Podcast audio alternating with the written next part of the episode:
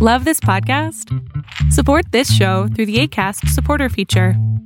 It's up to you how much you give, and there's no regular commitment. Just click the link in the show description to support now.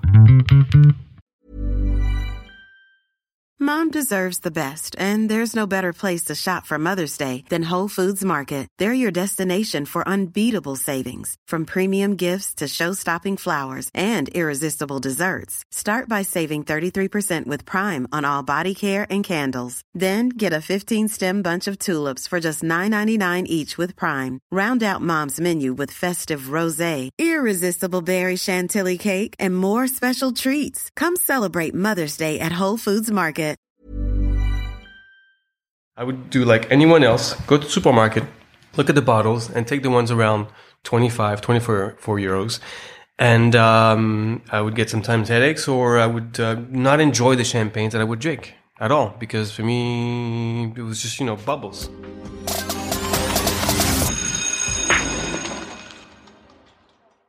This is Wine School Dropout, and today we're going to talk about wine experts who didn't drop out of wine school. When you first start exploring the wine world, things might seem confusing. The language is complex, the pricing makes little sense, and you feel like maybe the wine world is an exclusive club where you don't fit in. Hopefully, by listening to our show, you have learned enough to actually be able to go up and order a bottle of Barolo from Italy with confidence. Now, you might be at a point where you want to continue your wine journey and further your conversation with a wine expert. But who are these experts? These people who know the regions that harvest the best grapes or which grapes will make good vintages, and how can you use their expertise in your wine journey? From sommeliers to wine shop owners to winemakers themselves. In this episode, we're going to break down the roles in the wine industry so you can find your wine Yoda.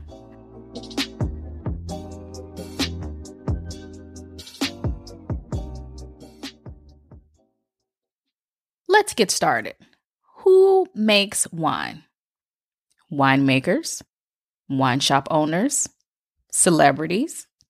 Even though lots of people seem to make wine these days, not everyone is working with the grapes. For that, you got the vigneron, or grape grower, and the winemaker. The vigneron is focused on the vineyard. They cultivate and harvest the grapes. The winemaker creates the wine from those harvested grapes. Sometimes it's one person doing both jobs. So it could be Jean doing both jobs, or it's John and Pierre. Then you also have what's called a wine negociant that buys grapes or finished wine and then sells the wine under their name.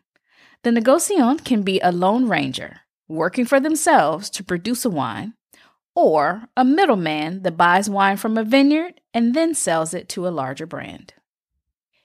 If you take your average bottle of Chardonnay, all of the above are working together to make your wine. Now that we've got that part covered, let's talk about the people you're more likely to meet on your wine journey those that sell wine. You have your wine shops that are run by cavistes who source different wines for their shops, so they know their inventory and can recommend a bottle or two. Then you have big box and grocery stores. They have a wine section. There may be a person wandering the aisles of that section. And while this person can tell you that the Flamin' Hot Cheetos are in aisle 6, they may not be the best person to ask if the 2017 Saint Emilion in your hand is a good match for your salmon dinner. Hint, it is not.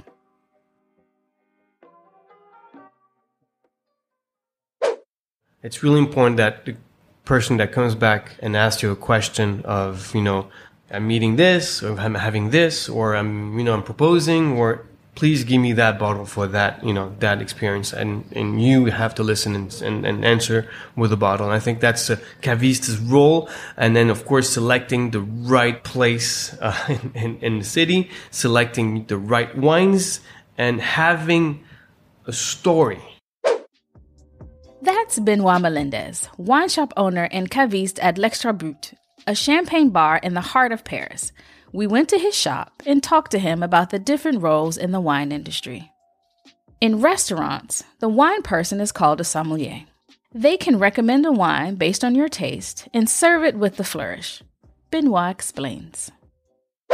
One of the most famous ones is sommelier, of course. We all know that. A some, you know, a sommelier is there to um, advise his customers and select and basically taste a lot of wines to be the Bible and dictionary for uh, customers, I would say. And, you know, they, they ask a sommelier to open that page on, for example, Vouvray or Montlouis or Cramant, and that sommelier would say, all right, this year, this grower, my God, you got to taste this. This for me is the perfect example of what a good sommelier would be. Either one of these wine experts may have intimidated you in the past, but with the help of our wine language episode, you should be able to navigate a conversation with them fairly easily. Benoit says that wine can be confusing. There's so much you don't know as a wine drinker, and experts often use jargon we can't understand, making it hard to step into the wine world. But it's the sommelier and cavist's job to break that barrier and explain things in a simple way. The first thing that I really need as a caviste uh, is what are their preferences in terms of wine. Do you like are red or white? I think it's really important. And then I see always see my wines like a big horizontal line in terms of you know very dry or round and rich, you know, and kind of like of course fruity. So I always tell them, what do you like? What do you prefer? And then they tell me, I really like very dry. I mean, really, really dry. Some people are really into like nature, extra brut, you know, or people are like, all right, no, I think I, I prefer f- things that are fruity. Okay, things that are fruity. Or some people do not know.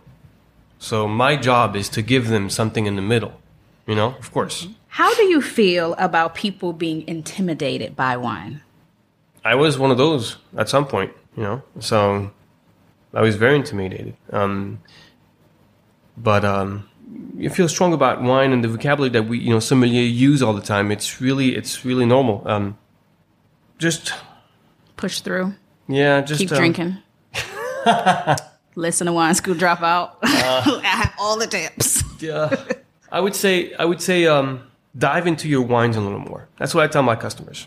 Dive into your wines a little more. Dive into your glass a little more. Put your nose into in there try to, you know, if you like a wine, if you really like a wine at some point in your life, mark it, take a picture, and just go, you know, make your, make, make, work around it. You know, I love this. So what is around this? How, why, why did I like it?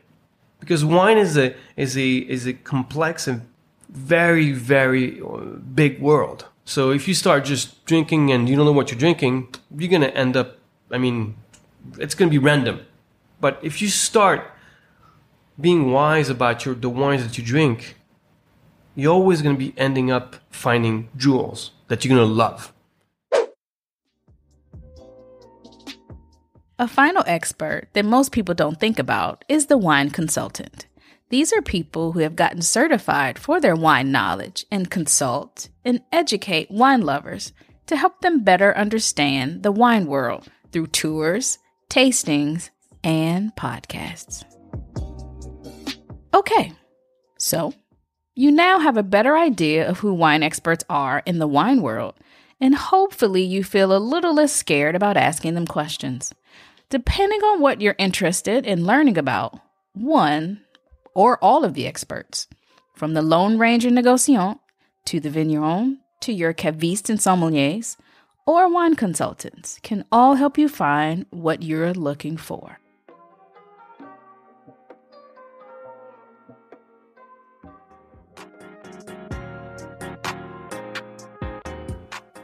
For those of you that didn't take notes this episode, here are your wine school dropout Cliffs Notes. 1. Finding your wine Yoda is as simple as asking questions to your local wine shop owner or listening to a wine podcast. 2. Sommeliers, wine shop owners, and any wine expert were once just as lost as you may be, so don't get intimidated by their jargon. They learned it so you can drink it. Three, and when it comes to your wine journey, here's a good place to start. Take your favorite bottle, snap a picture, and look into the region it came from, and go from there.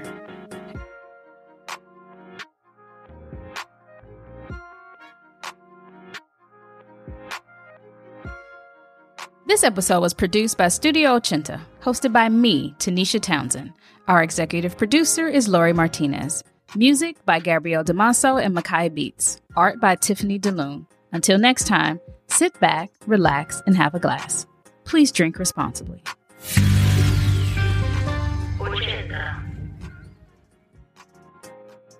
A pop of the bottle, the bubbles in the glass. These are just a few things we love about champagne. Did you know it's only an hour and a half drive from Paris?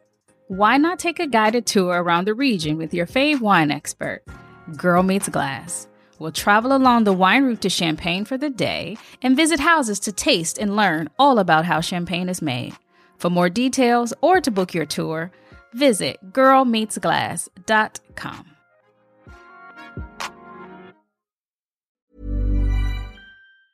Mom deserves the best, and there's no better place to shop for Mother's Day than Whole Foods Market. They're your destination for unbeatable savings, from premium gifts to show-stopping flowers and irresistible desserts. Start by saving 33% with Prime on all body care and candles. Then get a 15-stem bunch of tulips for just $9.99 each with Prime. Round out Mom's menu with festive rosé, irresistible berry chantilly cake, and more special treats. Come celebrate Mother's Day at Whole Foods Market.